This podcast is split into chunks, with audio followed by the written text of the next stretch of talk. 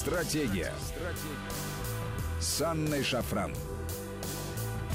Здравствуйте, друзья. Это Вести ФМ, студия Анна Шафран. И на удаленной связи с нами сегодня Михаил Ремезов, президент Института национальной стратегии. Михаил, здравствуйте. Добрый вечер, Анна. Друзья, я напомню вам наши контакты. СМС-портал короткий номер 5533. Со слова «Вести» начинайте свои сообщения. WhatsApp, Viber сюда можно писать бесплатно. Плюс 7 903 176 363. Ну и подписывайтесь на телеграм нашей радиостанции. Он называется «Вести FM+,» плюс латиницей в одно слово. Мой телеграм-канал называется «Шафран». Тоже можно по-русски набрать и подписаться хорошо сделать это прямо сейчас. Михаил, итак, главная новость сегодняшнего дня, естественно, состоит в том, что наш президент обратился к народу, э, продлил нерабочие дни до 30 апреля целый ряд э, предлагаемых э, мер был перечислен, но что интересно, э, президент сделал вот на чем акцент. Где-то в России нужны более жесткие ограничения, где-то достаточно точечных решений, и главам регионов дадут новые полномочия, они до конца недели должны определить набор конкретных мер по коронавирусу. Вот хотелось бы начать с этого. Почему? Потому что мы довольно много обсуждали в эфире процессы, разворачивающиеся в мире сегодня в связи с коронавирусом. А хотелось бы э, сосредоточиться на том, что у нас в стране будет происходить и что в итоге мы получим. А, понятно, что эпидемия приведет к новому качественному состоянию, и, естественно, задача состоит в том, чтобы оно было позитивным, э, а не негативным. И вот э, каковы будут управленческие решения в этом и есть вся соль. Самостоятельность регионов, степень самостоятельности регионов. Вот э, что это заявление, там, те пункты в заявлении э, сегодняшнем, которое озвучил президент? Это усиление федерализации, может быть? Насколько это имманентно? Или это происходит просто потому, что кризис сейчас, сложная ситуация, и надо из нее аккуратно выходить? А, либо это вообще какое-то естественное развитие? Вот как вы смотрите на этот вопрос? Я думаю, что в данном конкретном случае это просто реакция на текущую ситуацию, когда действительно очень неравномерна э, степень угрозы по разным регионам в стране э, и э, склонность руководителей регионов, проявившаяся в последнее время, копировать московские меры, воспроизводить их у себя вот так механически бездумно, мне э, кажется ну, очень-очень спорной и чреватой негативными последствиями. Э, то есть если в Москве, Петербурге э, мы видим действительно такой, такой уровень опасности, который ну, скажем так, делает оправданным, как минимум, так сказать, э, всерьез обсуждаемым введение чрезвычайных мер, э, то для, для многих регионов, э, скажем так, вот этот вот баланс между эпидемической безопасностью и социально-экономической ситуация, можно даже сказать, и безопасностью, потому что это в конечном счете, счете тоже жизнь и здоровье людей. Он выглядит совершенно по-другому решения должны приниматься иные. Сейчас просто есть ощущение, что э, главы регионов, боя, так сказать, считали, что вот э, Москва олицетворяет правильный э, тренд, поддержанный на федеральном уровне, и делай как в Москве. А, значит, если не делаешь как в Москве, рискуешь своей должностью.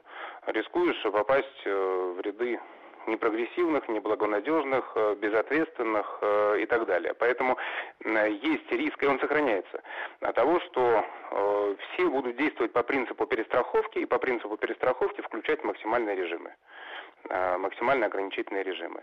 Но максимально ограничительные режимы для эпидемии это одновременно и максимально ограничительные режимы для экономики регионов, а для, как мы понимаем, там, не знаю, уровень э, сбережений у людей э, значит, в провинции сильно отличается от Москвы. И там э, ну, тот же самый московский месяц э, значит, вынужденного э, бездействия, вынужденной безработицы значит, может ставить людей просто на грань выживания физического. Ну, вот получается, что степень э, ответственности, которую несут э, главы регионов, она повышается. В каком смысле? В том смысле, что надо э, действовать э, разумно и согласно действительно текущей ситуации. А, потому что, напомню, действительно очень разная ситуация по стране. Э, э, самое большое количество случаев э, заражения в Москве, но есть регионы, где вообще один случай, например, два-три. И, э, конечно, странно в этом смысле предполагать, что э, регион э, скопирует полностью все то, что в Москве происходит. Один заболевший, и вдруг все предприятия останавливаются. Ну, довольно странно. Но вот как полагаете, это позитивно в какой-то мере скажется на развитии страны нашей в дальнейшем после того, как мы преодолеем всю эту ситуацию? Что я имею в виду? Глава регионов, может быть, научатся действовать более адекватно, обретя э, большую субъектность? Ну, прежде всего, действительно хотелось бы, чтобы э, сейчас э, главы регионов этими возможностями, этой ответственностью пользовались, пользовались умом, то есть они, чтобы они не боялись брать на себя ответственность, потому что в данном случае скопировать э, московскую чрезвычайщину, это не взять на себя ответственность, это снять с себя ответственность, на самом деле. Да, это вот. так. А вот, э, немножечко такая глупая попытка снять с себя ответственность, потому что так или иначе ответственность все равно придется нести. Вот, но вот психологически в текущей ситуации это так. А, значит, э, и взять на себя ответственность за то, чтобы выбрать подходящий именно для данного региона режим ограничений, а это то, что они сейчас должны сделать. А, значит, в долгую, если смотреть, ну, в целом я сторонник того, чтобы больше с точки зрения социально-экономического управления отдавать э, ответственности в регионы. Есть хороший пример китайской модернизации, китайского экономического развития. Э, последних 30 э, лет. Э, и одна из составляющих китайской формулы успеха состояла в том, что достаточно большие права по управлению и планированию экономического развития передавались в регионы. Думаю, что нам бы это, значит, эту модель тоже не помешало выстроить.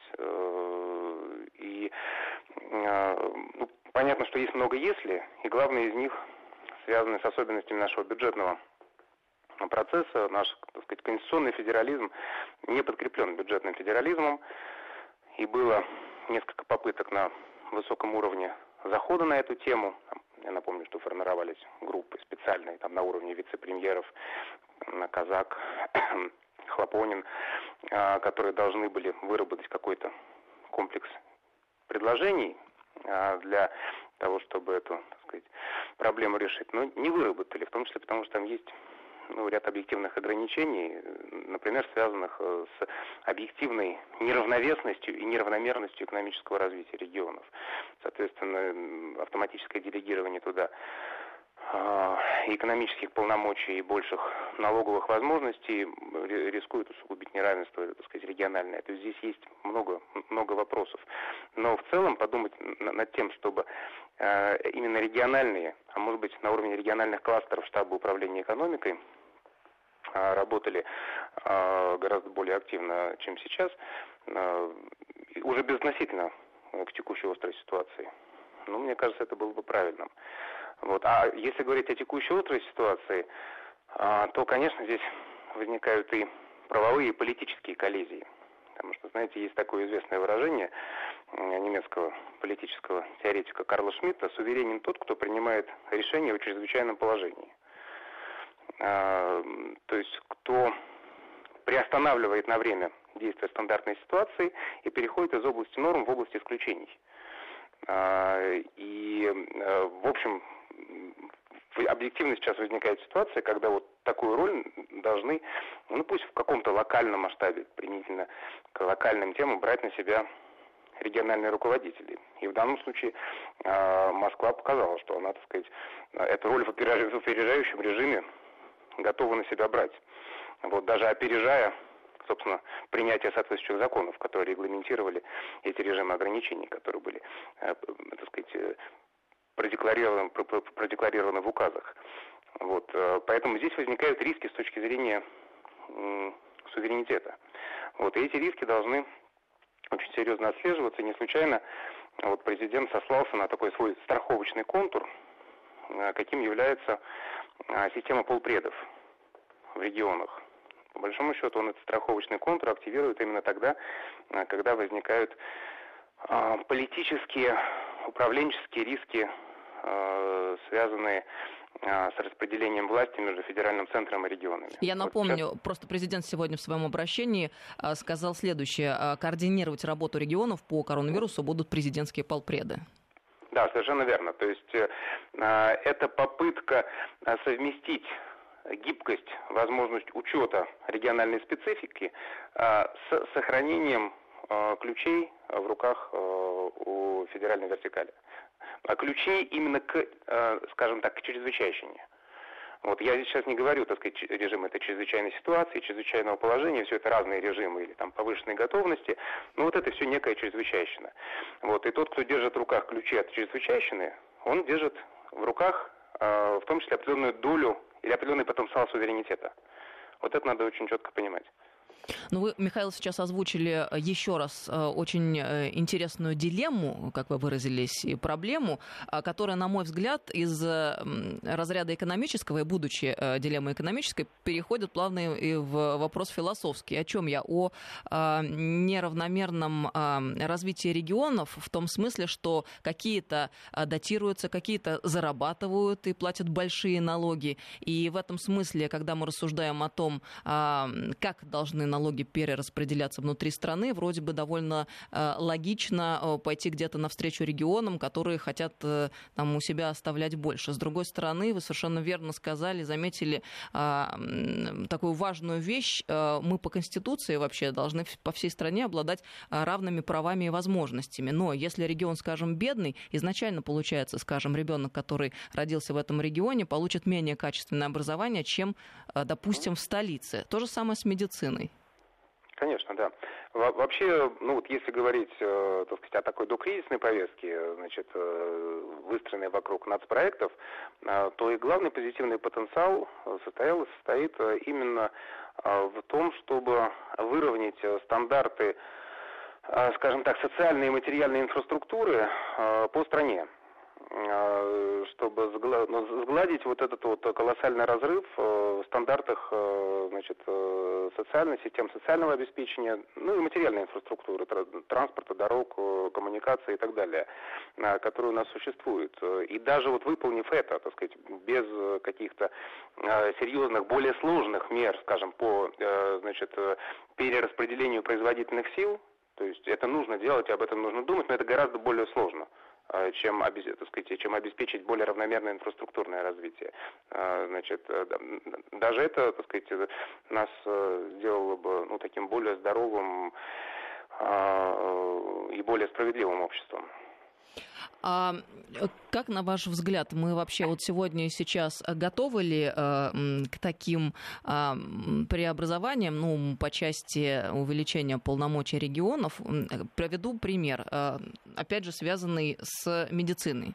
У нас э, медицина находится, как и образование, в ведении э, местных властей, что довольно странно для такой огромной страны, как наша, от Калининграда до Владивостока, от тропиков до полярного сияния. И в связи с этим мы получаем что, скажем, в более развитых регионах есть хорошие медицинские центры, а в каких-то регионах, э, ну, совсем э, нехорошо оснащенные больницы, и зарплаты у врачей тоже не очень высокие. И образование, в то время как именно с э, такой элемент, который склеивает все общество и страну, и народ, а, это и есть вот то самое образование и та самая медицина. Э, и вот опять, э, вроде бы очевидно, это все должно быть централизовано, э, все это должно решаться из федерального центра. И как вот провести здесь параллели и понять, где должно быть перераспределение произведено? Ну, вы знаете, вот если мы говорим об инфраструктуре, образовательной системы, медицинской системы, э, то большую роль должен брать на себя, э, конечно, федеральный центр. Под, инфраструктуру, под инфраструктурой можно в данном случае понимать и строительство там, каких-то вложения в, в капитальное строительство, но и э, содержательные вещи, такие как э, базовые программы образовательные э, и стандарты. Михаил, мы сейчас прервемся, прошу прощения, на новости на несколько минут и продолжим через пару мгновений. Напомню, с нами сегодня Михаил Ремезов, президент Института национальной стратегии. Стратегия. Стратегия. С Анной Шафран. Стратегия. Стратегия. С Анной Шафран. Здравствуйте, друзья. Мы продолжаем нашу программу. С нами на связи Михаил Ремезов на удаленной связи, а, президент Института национальной стратегии. 5533 Вести, СМС-портал, WhatsApp, Viber, плюс 7903 176 363. Сюда бесплатно можно писать. Михаил, а, что очевидно уже сейчас? А, в связи с коронавирусом во всем мире мы уже можем констатировать, трансформируем, наблюдаем трансформацию технологий. Вот даже на каких-то элементарных вещах мы все работали традиционным способом. Теперь большинство из тех, кто сохранил работу и кто работает, работает удаленно. И это, конечно, радикально отличается от э, того образа жизни, к которому привыкло человечество ни много ни мало за э, века до того. Сейчас совершенно другая реальность формируется. Вот э, как этот кризис, э, эта ситуация с коронавирусом меняет наш взгляд на технологии и как будет разворачиваться этот процесс? А, ну, вы правы. Э, действительно, как бы цифровая э, экономика, онлайн-экономика наступает быстрее, и я бы сказал, в, принуд... в более принудительном режиме, чем это предполагалось раньше. А, и вполне возможно, что это является, ну, скажем так, некой частью замысла. Я имею в виду не тех, так сказать, гипотетических, так сказать, элит, которые все устроили и организовали, а тех людей, которые принимают решения здесь сейчас, исходя из того, как реагировать и как это можно использовать. Вот э, то, что происходит. Э, потому что мы понимаем, что э, и крупные транснациональные корпорации, и правительства, здесь не только Запад, но и Китай, даже, в общем, Китай в большей степени, вот, они очень сильно озабочены именно созданием стимулов для цифровизации социальной сферы, экономики, инфраструктуры. И в данном случае повод представился самый что ни на есть удобный и с точки зрения дистанционной занятости, и с точки зрения дистанционного образования, а, и с точки зрения технологий а, масштабирования развития технологий контроля над людьми, а, там, система распознавания лиц. Напомню эту тему в Китае, она уже, так сказать, имеет серьезный масштаб и является отработанной. Это одна из локомотивных технологий для искусственного интеллекта как такового сбор больших данных.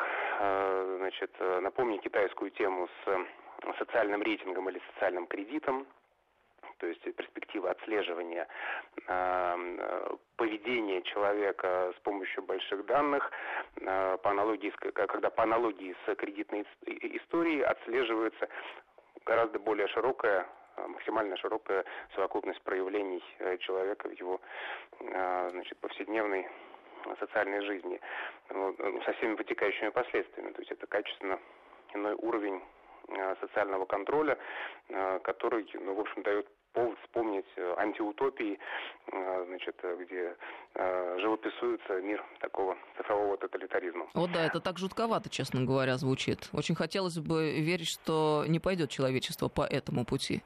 Ну, вот соблазн очень большой и очень сильный Э, скажем так, стимулы к этому.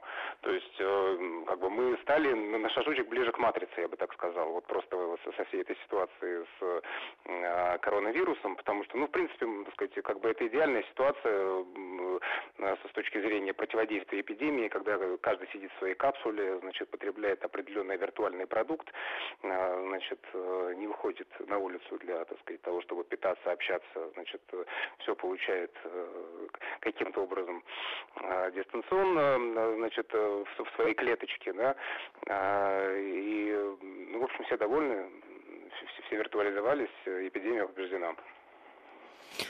Но вот есть Хорошо, не, не будем углубляться, честно говоря, потому что слушаешь, у вас и рождается очень много разных мыслей и вопросов. Но у нас, с другой стороны, и времени не так много, а м, пунктов, которые хочется обсудить, э, их есть, как говорится. Вот еще урбанистическая тема. Мы с вами перед программой обсуждали а, там, возможные траектории а, по там, которым будут происходить трансформации. А, вот обсуждали города будущего, а как они будут выглядеть, э, такие вот экосистемы, э, которые позволят э, и жить, и выращивать еду тут же, и работать, и осуществлять социальные связи. Теперь в эпоху коронавируса, угрозы коронавируса, стало понятно, что как-то вся эта тема не работает, и вроде бы даже наметился тренд в обратную сторону. Вот что здесь? Да, смотрите, на мой взгляд, это как раз вот интересная возможность альтернативы. А, потому что ну, одна из возможных реакций э, на происходящее, на в целом на эту долгосрочную угрозу, по большому счету, эпидемических волн. Ведь это же не только коронавирус, э, значит, э, а это, в принципе, один из вот таких футурологических трендов, общих мест, можно сказать, в футурологии, что эпидемии будут одной из, одним из системных факторов, влияющих на, там, на общество на технологии и так далее, в том числе там, потому что устойчивость к антибиотикам возникает, в том числе происходят какие-то мутации, а потом и тему биологического оружия а, не будем выносить, так сказать, забывать и так далее. Вот, то есть это некие долгосрочные факторы. И, соответственно, ну, некий уклад цивилизации Э, как, как он меняется, как он выстраивается, как, каким он будет в будущем, должен этот фактор учитывать. Один возможный ответ – это матрица, это виртуализация, то есть это очень неприятное, так сказать, общество дегуманизации и десоциализации, а другой возможный ответ – это просто, так сказать, э, альтернативная урбанизация. И, и в некотором смысле даже дезурбанизация, ну, как минимум, если мы говорим о агломерациях. То есть это разукрупнение значит, вот этих вот э, глобальных человейников, э, значит, в которых сосредоточились люди и продолжают сосредотачиваться. То есть это радикально и... противоположная история, нежели которую мы история. продвигали до этого? Совершенно правильно, потому что все базовые тенденции, которые считались прогрессивными, нашими урбанистами, значит, э, э, и идеологами, так сказать, э, точнее нашего урбанизма, потому что урбанисты бывают разными, а вот урбанизм как некая идеология, вот, это другое, связывались с нарастанием агломерации, с концентрацией, с концентрацией населения в агломерациях, с отказом от личного транспорта в пользу общественного, с развитием, расширением общественных пространств, а, значит, э, где люди будут проводить как можно больше времени и так далее. А, вот э, это, Но это все, все довольно кстати, плохо. Все, кстати говоря, про управляемость. Э, это вот все то, про управляемость, это все довольно плохо, так сказать, бьется с вот этим вот фактором эпидемической угрозы.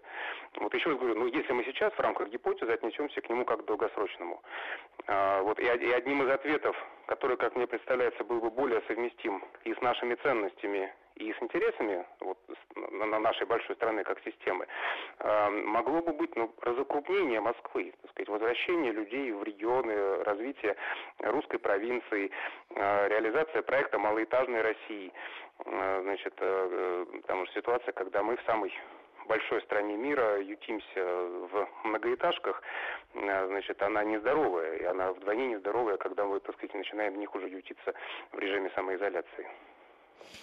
Ну а как считаете, насколько реально, а, что мы вдруг переосмыслим ситуацию и двинемся именно по тому пути, который вы предложили? Потому что, как мне кажется, звучит довольно заманчиво. Честно говоря, я вот где-то даже на уровне подсознания всегда сопротивлялась, когда слышала разговоры об урбанизации, об укрупнении, о таких классных темах, когда можно не покупать свою машину, а пользоваться общей машиной через каршеринг, как когда Совершенно не надо верно, свою да, квартиру или свой дом, а можно пользоваться разными и снимать, а тут выясняется, нужна своя машина, чтобы не заразиться, угу. чтобы у тебя ее там не отняли, потому что подозревают э, в том, что ты там болен.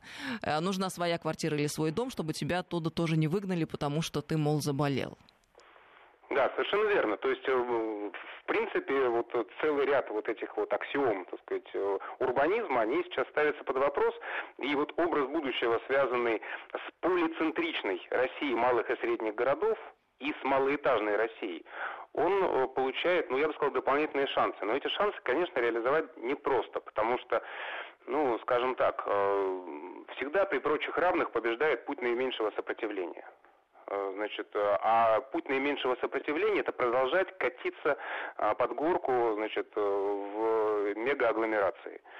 Значит, и работа по рассредоточению производительных сил по стране, по развитию э, провинции, по изменению модели расселения и застройки. Даже банально это же противоречит интересам застройщиков. Им, им выгодно строить э, значит, э, башни, так сказать, там по 15-25 этажей, значит, а не человекосоразмерные пространства, просто потому что это другая маржинальность, другая прибыль.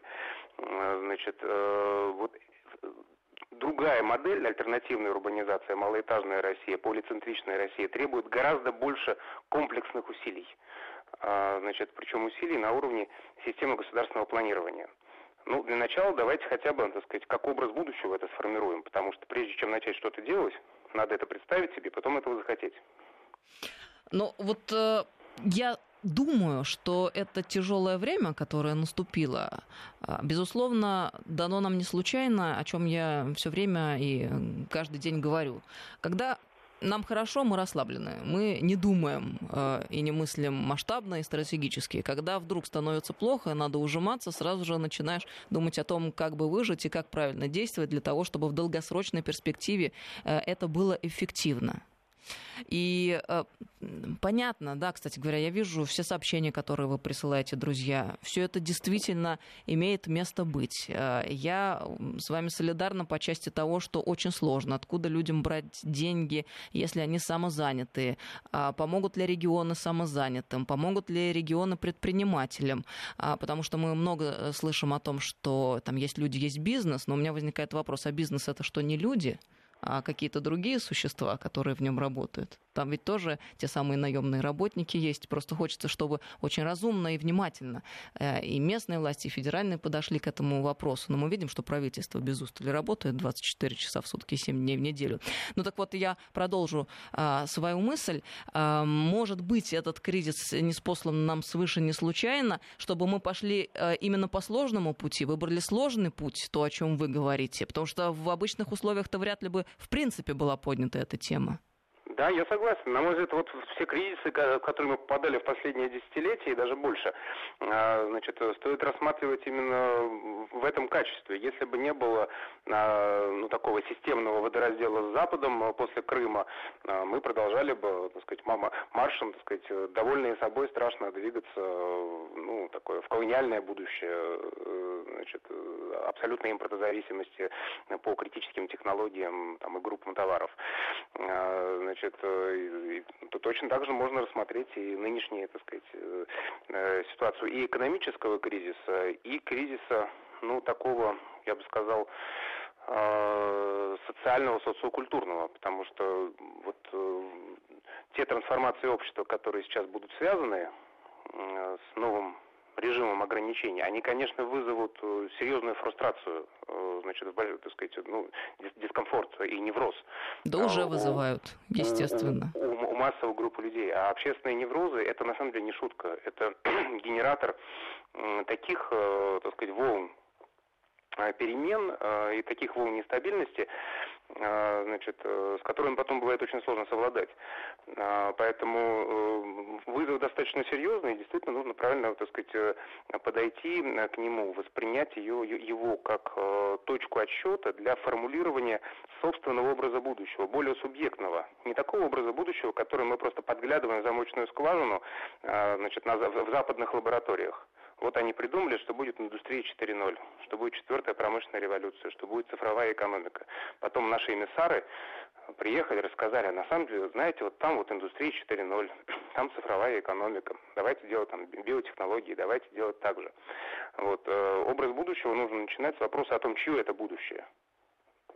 Если это наше будущее, кто такие мы? Каковы наши потребности как страны системы с точки зрения долгосрочного выживания? И вот одна из таких потребностей, на мой взгляд, это полицентричность России. Э, это поддержание этой инфраструктуры малых и средних городов. Спасибо вам большое, Михаил, э, за эти важные слова. Действительно, э, звучит так очень своевременно, и фундаментальные вопросы вы ставите. Есть о чем подумать и чем заняться на досуге. Ну и хочется, конечно, надеяться, что мы пройдем с наименьшими потерями все эти сложные времена.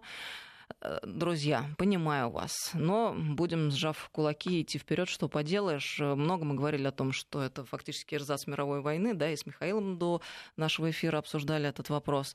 Но наверное, с наименьшими потерями мы проходим ту самую войну, мировую, которая уже разворачивается несколько лет, в том числе в информационном пространстве. Михаил, спасибо вам огромное за эфир. Напомню, с нами на связи был Михаил Ремезов, э, президент Института национальной стратегии. Это Вести ФМ. Всем доброго вечера.